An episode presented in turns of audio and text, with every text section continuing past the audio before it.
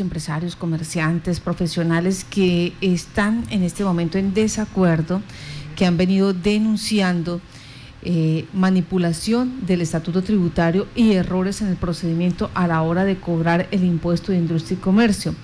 Este eh, impuesto, que para los años 2010-2011 fue presuntamente cobrado, y luego por información exógena les aparecería a estos comerciantes y, profesionales eh, diferencias, entonces en lugar de, de, hacerles a claridad en sus temas, en lugar, en lugar de tener la posibilidad de subsanar, pareciera, es lo que ellos nos han dicho, pareciera que eh, la Secretaría mm, de Hacienda del municipio de Yopal se encarga de enredar el asunto cuentas de 160 mil, 200 mil pesos, pues terminan con sanciones de 18, 16 millones de pesos. Y que cuando van a hacer eh, la solicitud de revisión de qué es lo que está pasando, entonces eh, se les envía de oficina en oficina. Pues eh, tuvimos la oportunidad de hablar con el abogado Javier Barragán sobre este hecho, quien ya lo había denunciado en ocasiones anteriores y queríamos saber pues qué ha pasado, qué ha resuelto la eh, Secretaría de Hacienda frente a estos hechos. Abogado Javier Barragán, buenos días. Eh, buenos días, Mastica, ¿cómo me le va? Y un saludo para todos los oyentes. En su caso, en concreto, ¿cómo fue la situación con la Secretaría de Hacienda del municipio de Yopal? Sí, claro, la Secretaría de Hacienda presuntamente realizó cruce de información con la DIAN el cual te están diciendo que yo obtuve en el año 2010 ingresos alrededor en esa época por 80 millones de pesos. Esos ingresos fácilmente a través de la información exógena, la DIAN conoce cuáles son unos por el, el que mi, mi vinculación que tengo con la Defensoría del Pueblo y otros, eh, pues eh, una pequeña propiedad que tenemos con mis hermanos allá, en el cual pues nos renta algo. algo y ellos consideran que por esa sola información yo soy eh, contribuyente del impuesto del impuesto de industria y comercio.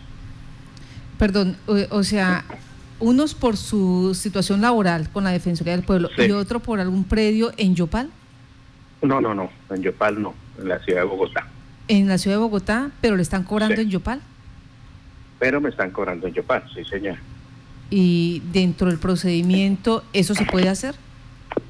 Eh, no, porque es el origen de, ese impuesto sería la ciudad de Bogotá, que es donde eh, eh, es donde un, familiar, una, unos hermanos, pues arriendan unas pequeñas propiedades pues, que nos dejó mi madre. Lo que los contadores llamarían el hecho generador por estar en la ciudad de, Bogotá. Ah, sí, correcto, correcto, es el hecho generador, sí, Bueno. y, y el ICA eh, o el impuesto de industria y comercio y rete fuente, pues la entidad, como es la Defensoría, no lo retiene allá y pues el contrato como lo firmamos Bogotá, allá está reflejado en el certificado que nos envían anualmente, en el cual eh, por ese concepto lo retienen allá pues para entregárselo a la DIAN o a la autoridad correspondiente. Bueno, le están entonces cobrando por un contrato que la maneja la Defensoría a nivel nacional y le están cobrando también por eh, un predio eh, el cual es arrendado en la ciudad de Bogotá, no acá. Frente a esas reclamaciones, eh, desde el año 2010, ¿cuándo es que a usted le llega esta orden de cobro? ¿En qué condiciones llega? ¿Y qué, qué ha podido hacer usted para decir, vea, yo no soy responsable de ese pago? Eh, yo en el año 2010 pues presenté mi declaración de renta. La declaración de renta se eh, presenta el año siguiente, en, sobre el mes de septiembre, la DIAN fija unas fechas para la presentación de la declaración de renta. Eh, no tuve ningún inconveniente hasta que en el año 2015 supuestamente ellos me envían un oficio o cobro persuasivo sobre ese tributo supuesto el 2010, es decir, casi cuatro años después me inician, cuatro o cinco años después me inician supuestamente un cobro persuasivo, ni siquiera una declaración de aporte, en la, en la, en la información exógena que debe ver la DIAT, pues debe incluir también todas las retenciones que tienen para ver si soy generador del impuesto de ICA. Y eso no sucedió, sino únicamente ellos toman de que como declaré renta, entonces tengo que declarar el, el, el, impuesto de industria de comercio, para ellos arbitrariamente soy generador del impuesto de industria y comercio.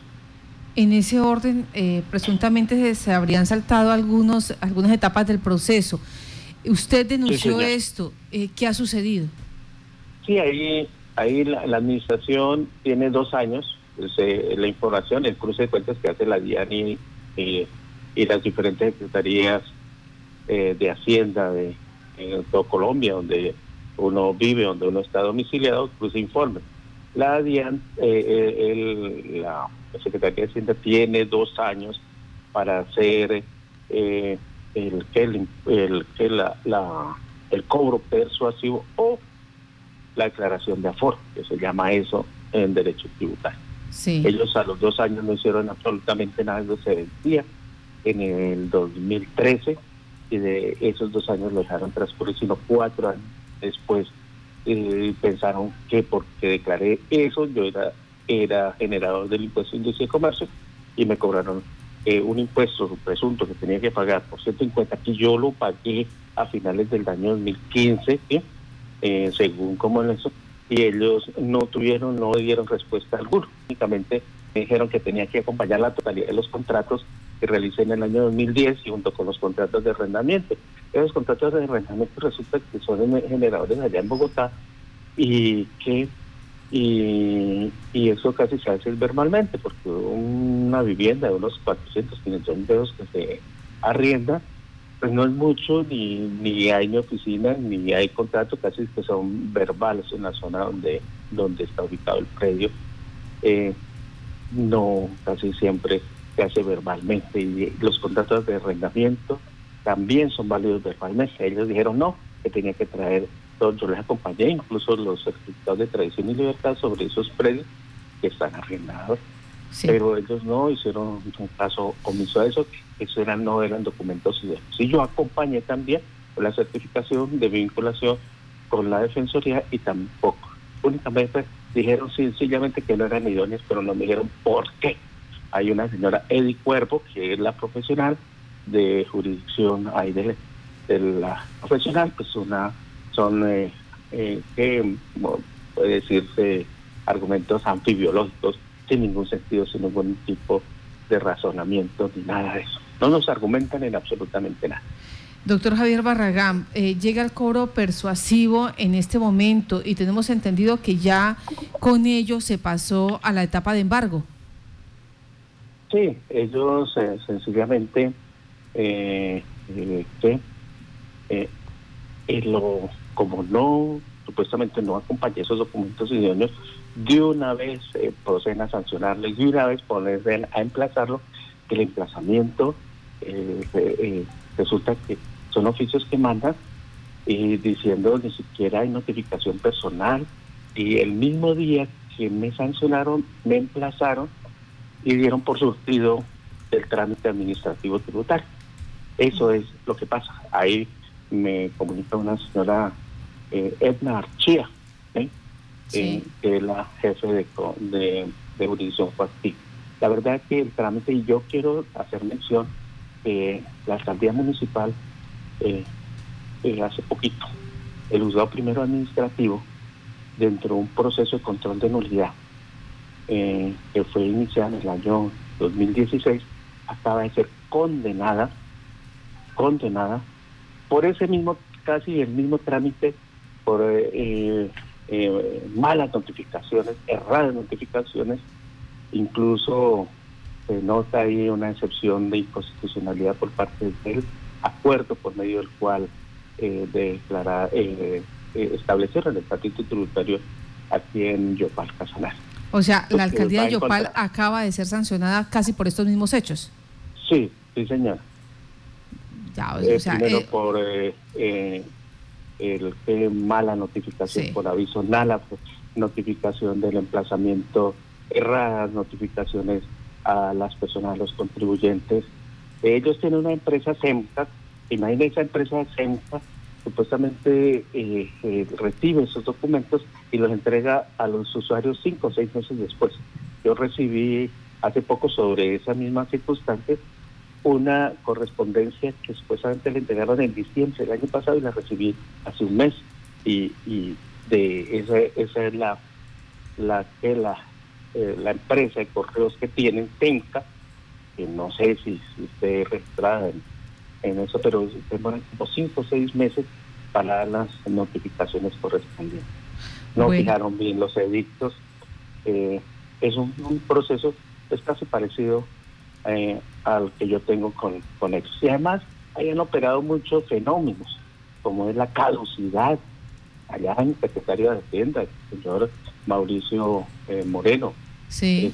que yo hablé personalmente con él, incluso tengo el número telefónico, y él fue el que me dijo, ah, por ese impuesto, pues acojámonos a un decreto legislativo que es el 678 del 2020, en el cual eh, puede usted pagar el 80% de la declaración. Y yo hice de nuevo la declaración, a pesar de que yo no era generador de ese impuesto, dije, pues para enviar el, el, el, para evitar esas circunstancias, porque no es una suma pues grande, son 150, 160 mil pesos. Permítame, 150 mil pesos es lo que hay que pagar, pero le sale a usted la sanción por cuánto? Imagine la sanción eh, eh, en forma aberrante y de 16 y hasta 32 millones de pesos. 16 millones de pesos. millones de pesos eh, tengo que pagar por, por, por sanción por no haber declarado 150 mil pesos. Doctor Javier, por cuestión de tiempo, en este momento eh, ayúdenos con algo. Eh, estos, ya usted nos evidencia que hay fallos por estas mismas circunstancias muy, muy similares. Eh, esto pues muestra que es una situación reiterativa lo que está pasando en la Secretaría de Hacienda. ¿Qué van a hacer ustedes? Porque son muchas las personas que en este momento se están quejando de, estos malos procedimientos. Bueno, ahorita yo he enviado solicitudes al PQR de la, de la alcaldía y ninguno me han dado respuesta a mi correo. Y también he enviado a la Secretaría de Hacienda rentas arroba al, eh, a, la, página o el correo de la Secretaría, tampoco he dado respuesta. He enviado también esa queja a la personería, sencillamente la personería lavó las manos y medio no contestó nada, disculpen el doctor Alberto Peña, pero debe tomar cartas en el asunto, porque al interior de la Secretaría de Hacienda, especialmente los procesos que se tramitan eh, tributarios, tanto administrativos como de jurisdicción contigo, yo creo que debe existir actos de corrupción porque es un desorden total, no existe una lógica ahí dentro del trámite que se está dando. La verdad que es aberrante esa situación y yo lo, percibí aquí, incluso lo estoy comprobando aquí frente a la acción de la alcaldía que el juzgado primero eh, eh, declaró la nulidad total de unos actos emergentes porque había ocurrido el fenómeno de la caducidad y la prescripción. También sobre, incluso sobre una declaración de renta del 2010, en el cual el, el, el, el juzgado explica claramente en un auto de 23 eh, folios por qué se da la caducidad, por qué se da la prescripción, por qué se da una mala notificación a los contribuyentes contratando una empresa Senca, no sé quién sea, o tenga nexos allá, porque es la única empresa que tiene la alcaldía para, hacer enviar la correspondencia. Senca. Eh, doctor Javier Barragán, pues le damos las gracias a usted por estar en Contacto Noticias. Esta es la situación que se está presentando, entonces ya hay, eh, ya hay pronunciamientos judiciales sobre la evidencia que están entregando los ciudadanos donde ellos tratan de demostrar que hay manipulación con el estatuto tributario, hay manipulación también en la entrega eh, de las notificaciones, manipulación también en la parte eh, procesal de los tiempos, de los plazos que se tiene con la caducidad y con la prescripción. le agradecemos a usted por estar en Contacto Noticias y seguir insistiendo con este tema que es sensible para el bolsillo de los yopaleños.